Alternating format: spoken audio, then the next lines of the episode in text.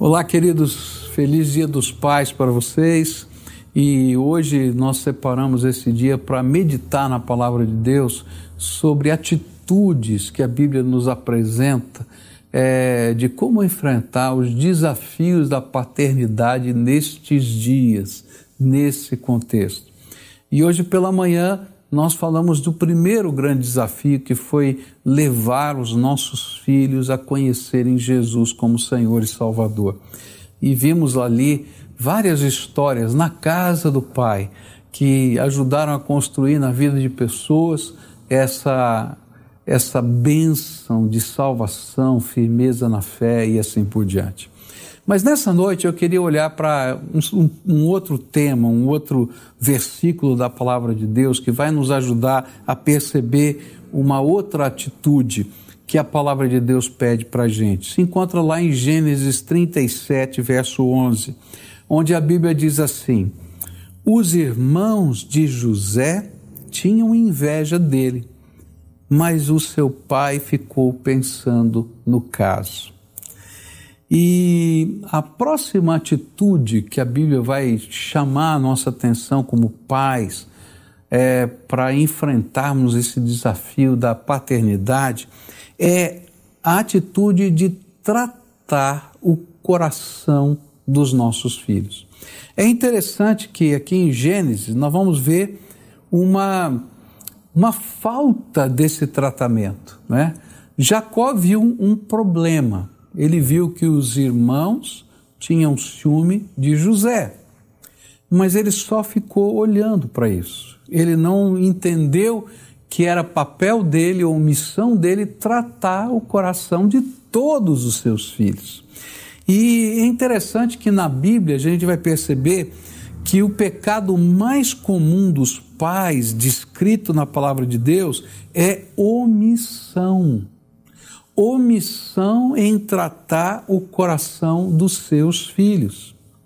E é interessante porque essa omissão é algo que acontece às vezes porque não percebemos o que aflige o coração dos nossos filhos. A gente simplesmente está vivendo a vida, tem uma correria tão intensa, as pressões são tão grandes e a gente então não percebe que algo não vai bem no coração dos nossos filhos.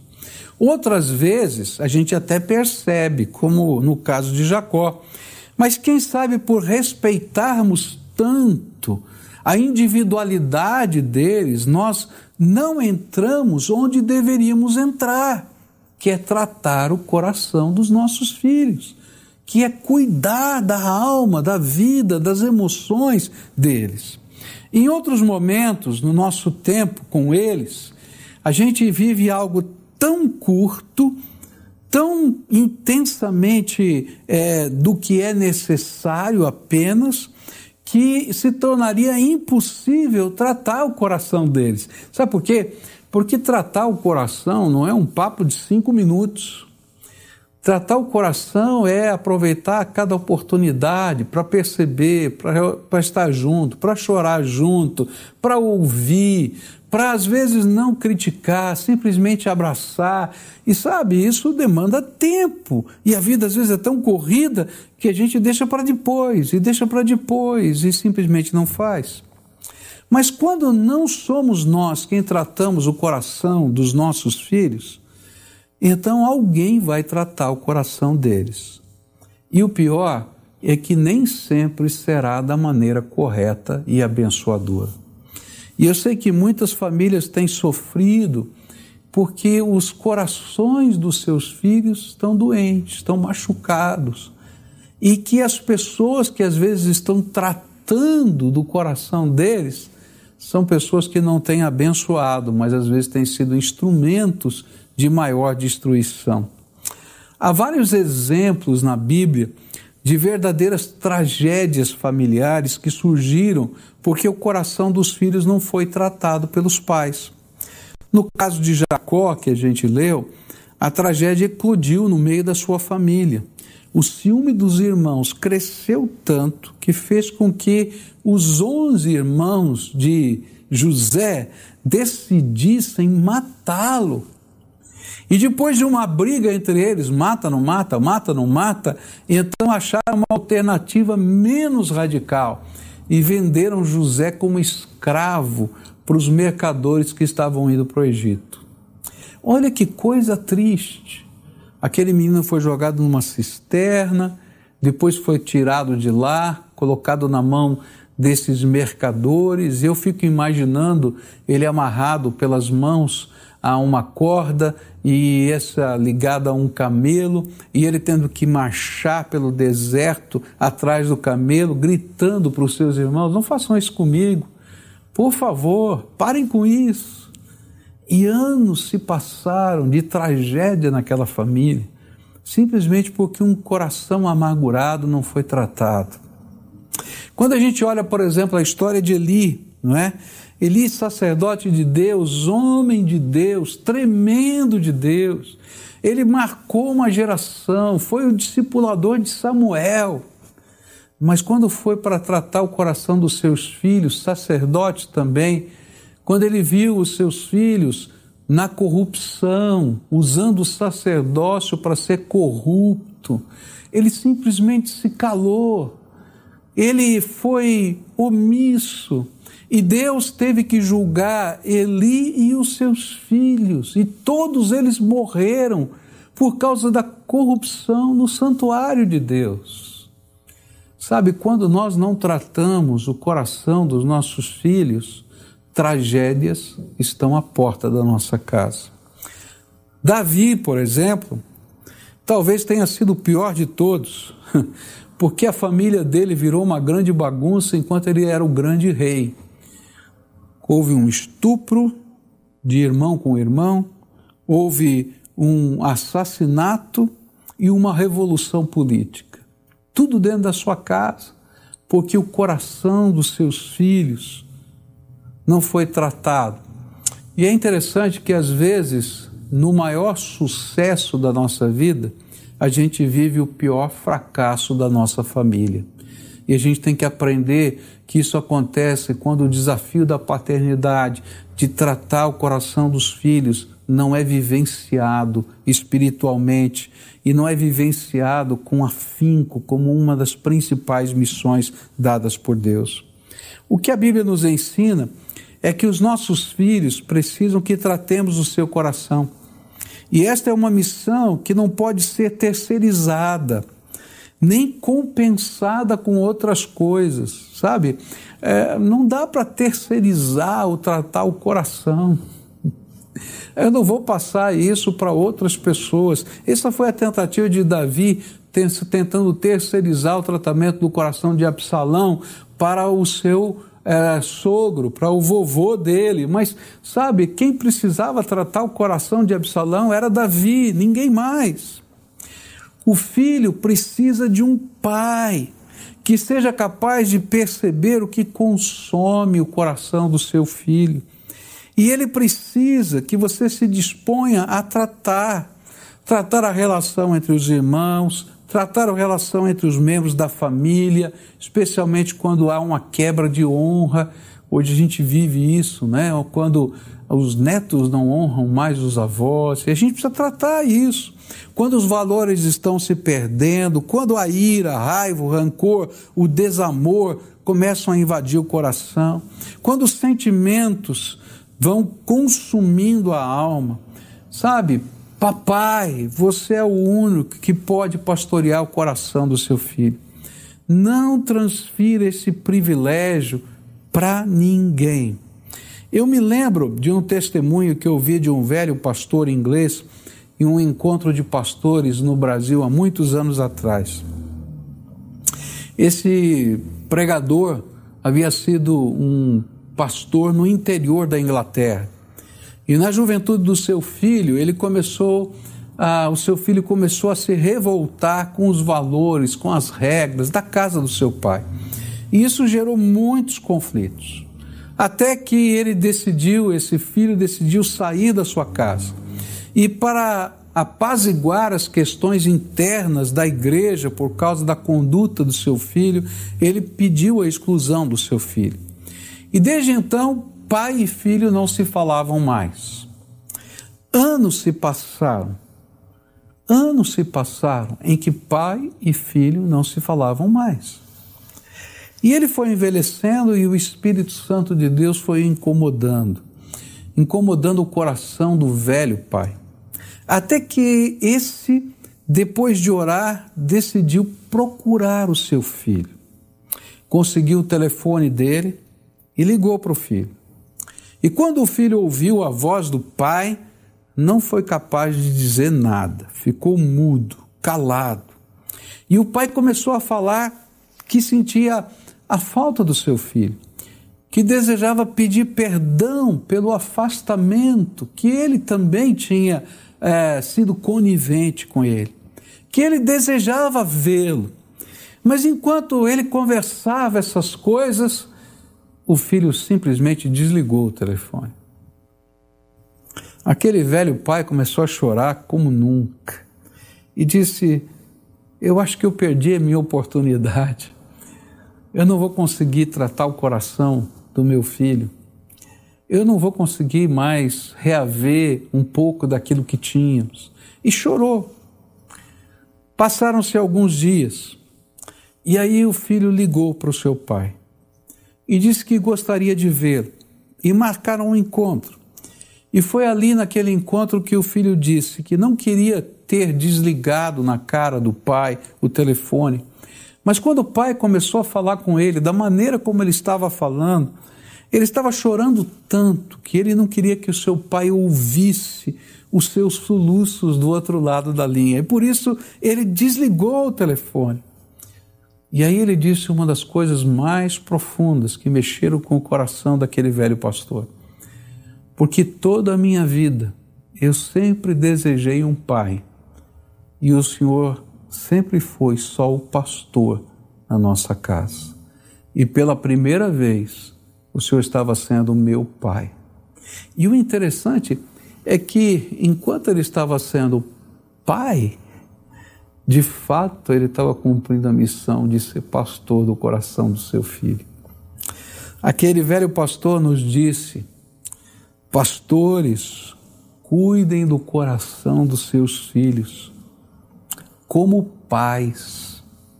E enquanto vocês estiverem fazendo isto, o Senhor lhes dará graça para pastorear em amor o coração dos seus filhos. É interessante que no último livro do Velho Testamento, numa profecia que nos leva até o fim dos tempos, a volta do Senhor, o juízo final, imediatamente antes do grande julgamento de Deus, essa profecia diz o seguinte: Eis que eu vos enviarei o profeta Elias mas antes que venha o grande e terrível dia do Senhor, e ele converterá o coração dos pais aos filhos, e o coração dos filhos a seus pais, para que eu não venha e fira a terra com maldição. E a pergunta que fica é: por que um profeta teria de vir? O que ele deveria fazer? Qual seria a grande necessidade social e religiosa dos fins dos tempos? E a resposta dada nas Escrituras é que a causa desta missão seria o relacionamento errado na família. Pais e filhos fora do seu rumo e do relacionamento correto. E o Senhor afirma que a única coisa que impediria de ferir a terra com maldição seria a conversão dos pais aos filhos e dos filhos aos pais. Eu creio que nós já estamos vivendo dias assim. Por isso nós precisamos de conversão de pais para os filhos e de filhos para os pais. Mas veja que o texto ensina é que esta conversão começa no coração do pai. O pai se converte aos seus filhos. E este mover e esta conversão fará com que os seus filhos se convertam aos seus pais. Nesse mundo onde tantas expectativas têm sido colocadas sobre nós, cuidar do coração dos nossos filhos é missão que não somente abençoa a nossa família, mas tem seus efeitos em toda a terra. Você, pai, é instrumento de Deus para esta bênção. O que está acontecendo no coração do seu filho, você sabe? Como você o tem tratado? O que você tem feito para que ele possa se sentir aberto e abrir o seu coração para você? Sabe, eu vivo às vezes um privilégio. Quando o meu neto me diz assim: vovô, vamos ter uma conversa de adulto? E então ele senta comigo, bem aqui onde nós estamos, e aí então ele começa a falar coisas que são de adulto, do coração dele para o meu coração. Não é brincadeira, é de coração para coração. Então, quanto tempo faz que você não tem uma conversa desse tipo, de coração para coração? E às vezes tem que começar em nós, quando a gente fala das nossas falhas, dos nossos medos. E aí a gente abre portas para que eles também falem das falhas e dos medos que estão no coração deles. Mas uma segunda atitude que a Bíblia vai nos trazer é orar pelos nossos filhos, sabe? Porque muitas vezes a gente não vai conseguir tratar do coração deles. A gente vai ter os nossos limites, mas nós temos um Deus todo-poderoso que intervém e a gente precisa aprender a orar por eles. E então a Bíblia vai dizer em Lamentações 2,19, na primeira parte desse texto, diz assim: Levante-se várias vezes de noite para clamar, pedindo ajuda ao Senhor. Derrame o coração na presença dele e peça pela vida dos seus filhos. Olha que texto tremendo. Está dizendo: olha, levanta, clama pela vida dos seus filhos. E essa é a terceira atitude que a Bíblia nos ensina e pede para que a gente tenha para com os nossos filhos. Aprenda a orar por eles. Uma das coisas que todo pai logo vai perceber é sua impotência. ah, querido, a impotência de um pai é muito grande. A gente não consegue protegê-los de todo o mal. Você e eu não conseguimos. Sabe, a gente vai descobrir que nunca estamos preparados para educá-los como eles precisam. Não tem jeito. A gente sempre vai errar. E nós precisamos de graça de Deus. Que a gente se sente às vezes impotente para levá-los a Jesus e a Bíblia vai dizer que é verdade, porque só o Espírito Santo é que convence do pecado, da justiça e do juízo.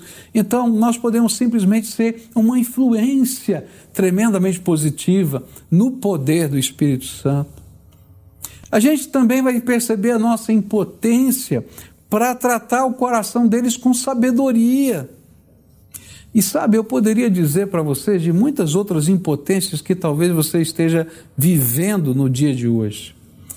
Mas eu quero dizer para você que há um Deus todo-poderoso que também é Pai e que pode intervir e avançar onde nós não conseguimos.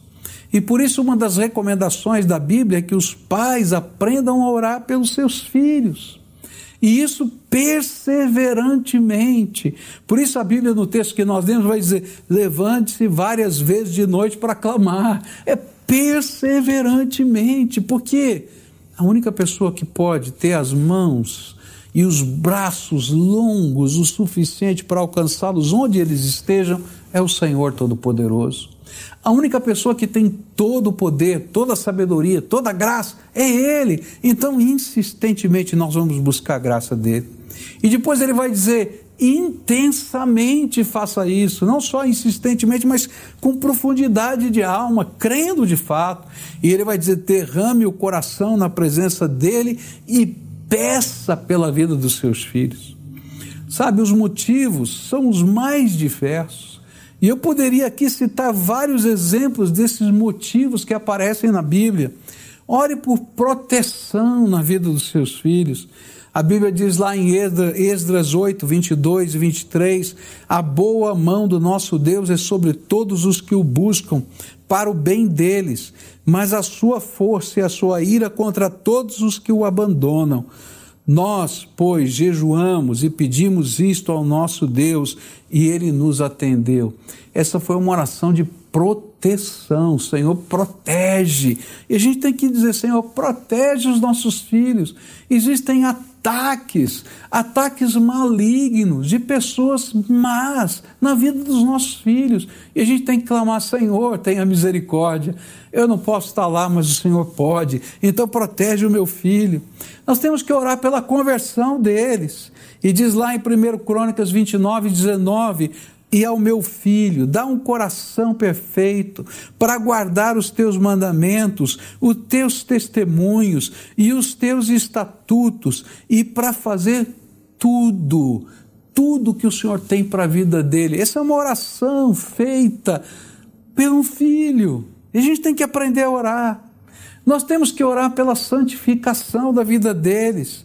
A palavra de Deus vai dizer lá em Jó, capítulo 1, versículo 5: chamava Jó os seus filhos e os santificava. Levantava-se de madrugada e oferecia holocausto, segundo a, o número de todos eles, pois dizia: Talvez tenham pecado os meus filhos e blasfemado contra Deus em seu coração. E assim o fazia Jó continuamente. Que pai preocupado em que a vida dos seus filhos fosse agradável a Deus. Nós temos que orar pelo casamento dos nossos filhos. Ah, queridos, a Bíblia vai ensinar que a união conjugal ela tem que ser feita como uma aliança diante de Deus e com pessoas. E essa aliança não é fácil, não. Tá? Se você é casado, sabe que existem lutas. Mas quando ela é feita com, por Deus e com Deus, sabe, a gente vai enfrentar qualquer batalha. Mas quando a gente tem divergências de visão, divergências de, de, de percepção da vida, vai ficando cada, mais, cada vez mais difícil seguir um único caminho. Um puxa para a direita, outro para a esquerda, e aí a gente não consegue caminhar. E é isso que a Bíblia vai ensinar em 2 Coríntios 6,14. Não se ponham em julgo desigual com descrentes, pois o que tem em comum a justiça e a maldade, o que, o que, ou que comunhão pode ter a luz com as trevas. Você tem que orar pelo casamento dos seus filhos, desde pequenininhos, para que eles possam ter um mesmo rumo e o jugo não possa um puxar para a direita e outro para a esquerda. A gente tem que orar pela descoberta do sentido e propósito de vida no coração dos nossos filhos. Eles têm que saber para que eles existem, qual é a missão, qual é a conclusão de tudo na vida. E é interessante que o autor de Eclesiastes ele fala muito sobre isso, sobre sentido de vida, o que é que tem sentido na vida. Ele começou a procurar esse sentido em tantas coisas e ele percebeu que tudo era vazio, de vazio, vazio, de vazio. E então ele chega no final e diz assim: agora que já se ouviu tudo, aqui está a conclusão tema a Deus e obedeça os seus mandamentos, porque isso é o essencial para o homem, pois Deus trará a julgamento tudo o que foi feito, inclusive tudo que está escondido, seja bom ou seja mal. A gente tem que orar por isso na vida dos nossos filhos. A gente tem que orar pelo sustento deles. O Senhor nos ensinou isso na oração do Pai Nosso: dá-nos hoje o nosso pão de cada dia. Vamos orar por isso. E sabe, eu poderia aqui colocar tantos outros motivos pelos quais a Bíblia nos ensina a orar pelos nossos filhos. Mas há um tipo de oração que eu quero desafiá-los a fazer com os seus filhos. É a oração de bênção. É interessante como essa oração é tão valorizada no Velho Testamento. Leia lá os primeiros capítulos da Bíblia, você vai perceber como a oração de bênção do pai para com o filho era algo tão valioso e precioso. E é interessante que na tradição judaica isso permanece até hoje. É interessante que dentro do costume dos judeus, ah, os pais são ensinados a orarem um texto da Bíblia, em Deuteronômio 28, versículos 3 até o verso 14, abençoando os seus filhos. Então, quando o filho vai sair para fazer uma viagem, eles orem essa oração. Quando termina o Shabá, eles oram essa oração. Em determinados momentos da convivência, eles oram essa oração. E olha que preciosa é essa oração. E eu queria deixar para você pensar nisso. Eles se levantam cerimoniosamente estendem a mão na direção dos seus filhos e dizem assim: Vocês serão abençoados na cidade e serão abençoados no campo. Os filhos do seu ventre serão abençoados, como também as colheitas da sua terra, e os bezerros e os cordeiros dos seus rebanhos. A sua cesta e a sua amassadeira serão abençoadas. Você, vocês serão abençoados em tudo que fizerem. O Senhor concederá que sejam derrotados diante de vocês os inimigos que os atacarem. Virão a vocês por um caminho e por sete fugirão. O Senhor enviará bênçãos aos seus celeiros e a tudo que as suas mãos fizerem. O Senhor, seu Deus, os abençoará na terra que lhes dá. O Senhor fará de vocês o seu povo santo, conforme prometeu sob juramento, se obedecerem aos mandamentos do Senhor, o seu Deus, e andarem nos caminhos dele. Então todos os povos da terra verão que vocês pertencem ao Senhor e terão medo de vocês. O Senhor lhes concederá grande prosperidade no fruto do seu ventre, nas crias dos seus animais, nas colheitas da sua terra, na terra que ele jurou aos seus antepassados que daria a vocês. O Senhor abrirá o céu, o depósito do seu tesouro, para enviar chuva à sua terra no devido tempo e para abençoar todo o trabalho das suas mãos. Vocês emprestarão a muitas nações e de nenhuma tomarão emprestado o Senhor fará de vocês a cabeça das nações e não a cauda. E se obedecerem aos mandamentos do Senhor, o seu Deus, que hoje lhes dou, e os, e os seguirem cuidadosamente, vocês estarão sempre por cima e nunca por baixo. Não se desviem nem para a direita e nem para a esquerda de qualquer dos mandamentos que hoje lhes dou para seguir outros deuses e prestar-lhes cultos.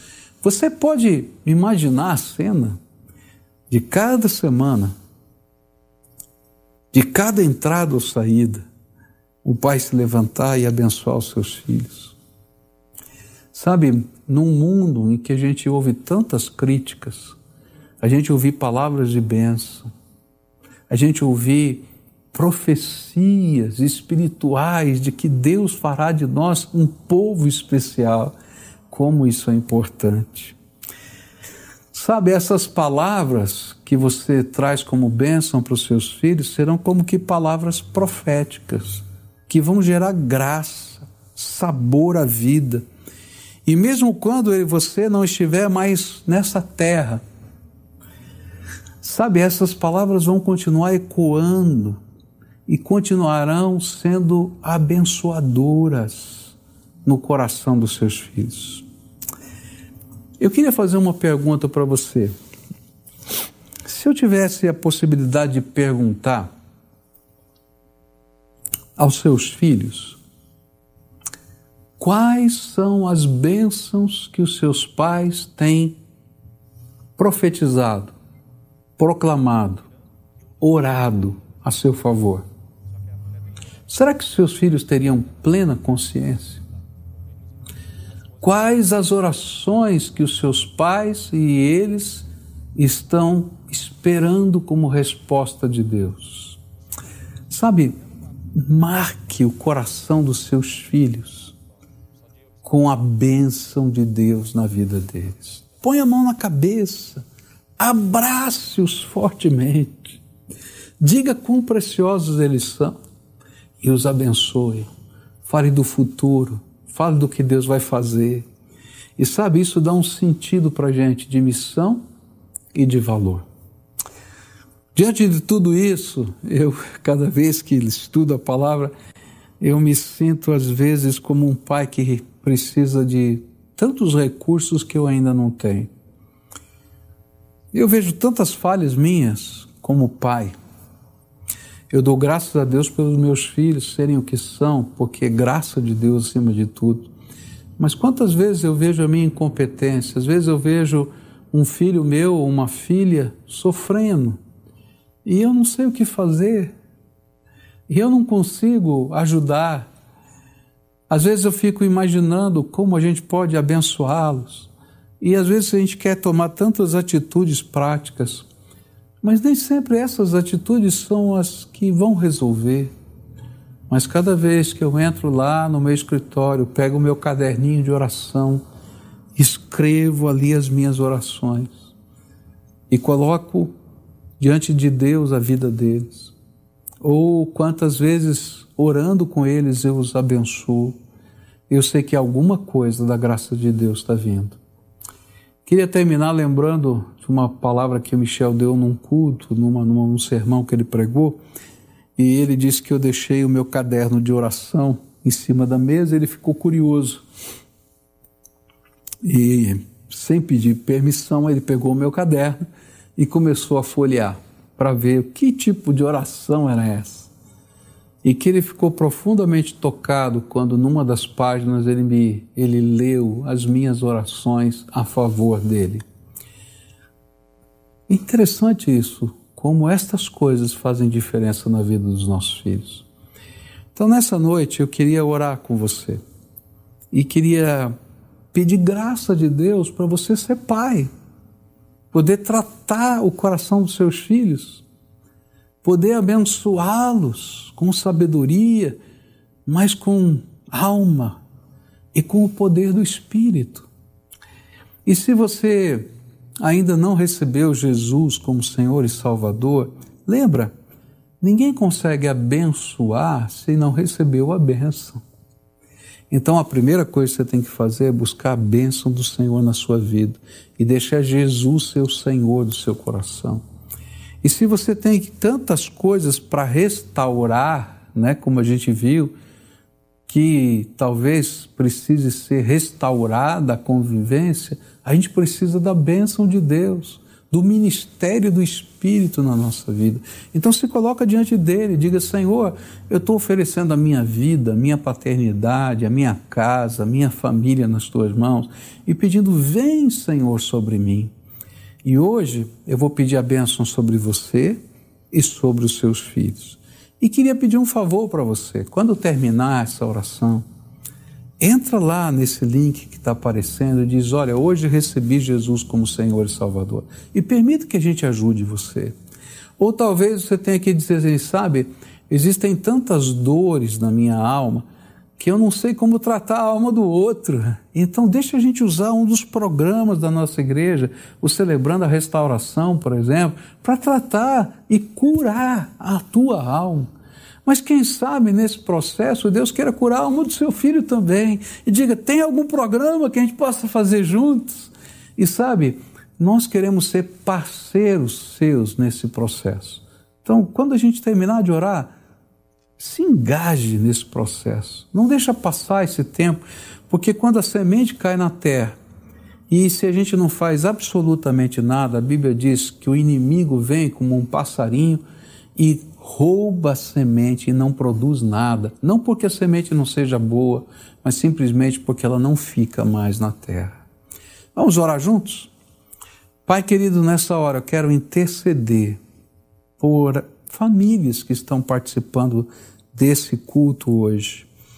Pessoas de tantos lugares diferentes. Tem gente aqui de Curitiba, do Brasil inteiro, do mundo inteiro via internet. E nessa hora, Pai, onde quer que eles estejam, Senhor, eles estão tomando decisões, eles estão buscando a tua face. E eu quero te pedir, Senhor, entra agora e assume o lugar de direito que é teu, de dono, de senhor, de professor, de mestre, de salvador, de transformador. Ó Pai, tem lares que estão quebrados, tem pais que não conversam com filhos e tem filhos que não falam com pais. Senhor, eu quero te pedir um milagre da conversão de pais aos filhos e de filhos aos pais. Eu quero te pedir, Senhor, é, a conversão de marido para esposa e de esposa para marido, Pai. Eu quero te pedir milagres, Senhor, de restauração e transformação. Ó oh, Pai, o que eu estou pedindo não é fácil de ser produzido, e vou dizer, talvez, do ponto de vista humano, é impossível. Mas, Senhor, em nome de Jesus eu te peço, põe a tua mão de poder e abençoa e salva. Amém. Me permita só falar uma história para você. A gente estava trabalhando com a Cristolândia e na Cristolândia tinha um rapaz que não conversava com seu pai e o seu pai não conversava com ele. Simplesmente porque ele já tinha feito tanta coisa errada, tanta coisa errada, drogas, tanta coisa errada, tanta situação que eles tinham rompido de vez. E uma das coisas mais complicadas para aquele menino era poder imaginar que ele ia se recuperar e não poderia mais ter essa comunhão com seu pai. E era motivo de oração todo dia. Até que um dia, sem que ele soubesse, de repente, respondendo àquela oração daquele jovem, aquele pai apareceu lá na casa de recuperação. E ele estava no meio de uma atividade e chegou por trás dele e falou o nome do filho. E quando o filho viu o pai, começou a chorar e se abraçaram e se perdoaram Hoje aquele menino já saiu da casa e sabe onde ele está? Na casa do seu pai. Até as coisas impossíveis aos nossos olhos acontecem quando a gente deixa Deus entrar na nossa história. Que Deus abençoe você.